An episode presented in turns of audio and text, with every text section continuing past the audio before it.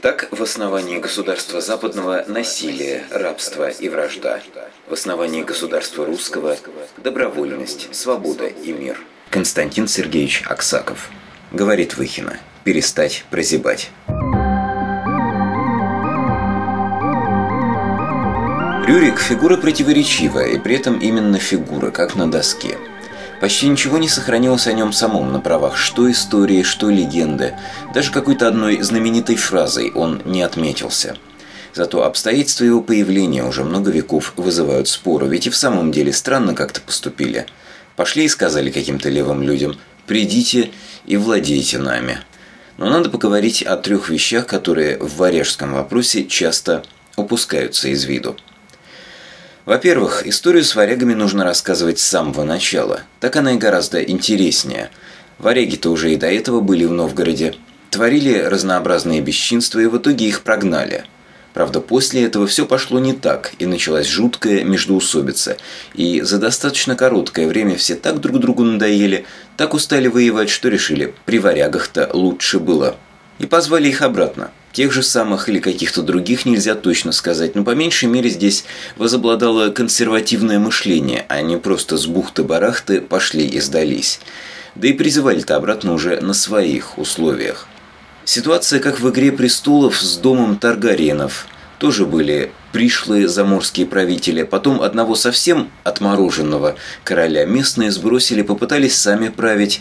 И началось такое, что Таргариены-то как раз в лице Дейенерис Бурерождённой на фоне прочих даже симпатично выглядят. Во-вторых, общество тогда было племенным. Кривичи, Вятичи, Ильменские Словения – все это было всерьез. И та идентичность, которой человек гордился, за которую был готов сражаться, была исключительно племенной идентичностью. Нам это сложно представить, но вот допустим, что самой главной, все определяющей вещью вдруг стало футбольное фанатство. Что динамовцы, спартаковцы, зенитовцы и прочие не просто собираются вместе на стадионах, но и живут именно как эти общности. И всю жизнь вокруг этого строят. Но там есть старейшина, крылья советского рода. Если армеец возьмет себе в жену локомотивскую девушку, то не всем это понравится и так далее. Вот вам более или менее племенной строй.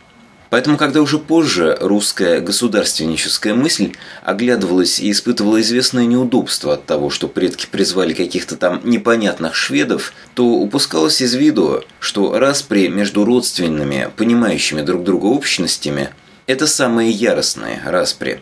Мы видели это в Югославии, мы видим это сейчас, увы, на Украине. Вполне вероятно, что славяне и финно-угры друг с другом так не рубились, как между собой. И тут появляется Рюрик, который не славянин и не финно-угор. Третья сила – выбор разумный. Варяги никому не мешали продолжать себя считать кривичами, муромой и так далее. То, что они были чужаки, не такая уж и проблема, когда все вокруг друг другу приходились хохлами и москалями. А с тех пор как-то взяли и сплавились. В-третьих, смотрите, какой стратегический принцип заложен в конструкцию. Никакое одно племя или даже союз нескольких племен не сможет прогнать варягов при лояльности остальных, а вот все вместе, вероятно, смогут, поскольку один раз уже такое проделывали. Князь сильнее всех, кроме всех. Это недюжинное политическое мышление, и оно довольно быстро принесло неожиданные плоды, после того, как Олег взял Киев. Нелогично думать, что Русь как-то неправильно и непрестижно началась, если она не факт, что вообще началась бы без этого. Ведь альтернативой было бы в конечном счете лоскутное одеяло племен, ставших народами. Наша карта выглядела бы так же разноцветно, как карта Европы. Или, может быть, единое государство под началом каких-нибудь полян или кривичей, после того, как они победили и поглотили бы всех остальных. На это ушла бы масса сил, масса времени. Поэтому вряд ли вышло бы что-то в наших масштабах. Так что призыватели варягов могли по тем временам с чистой совестью воскликнуть «Да здравствует феодализм, светлое будущее всего человечества». А нам варяжскую историю, вне зависимости от того, правдива она или нет, ибо легенды тоже очень важны, стоило бы рассказывать целиком, в контексте и с правильными выводами.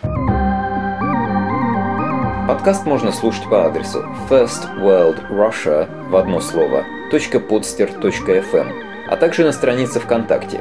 vk.com/firstworldrussia.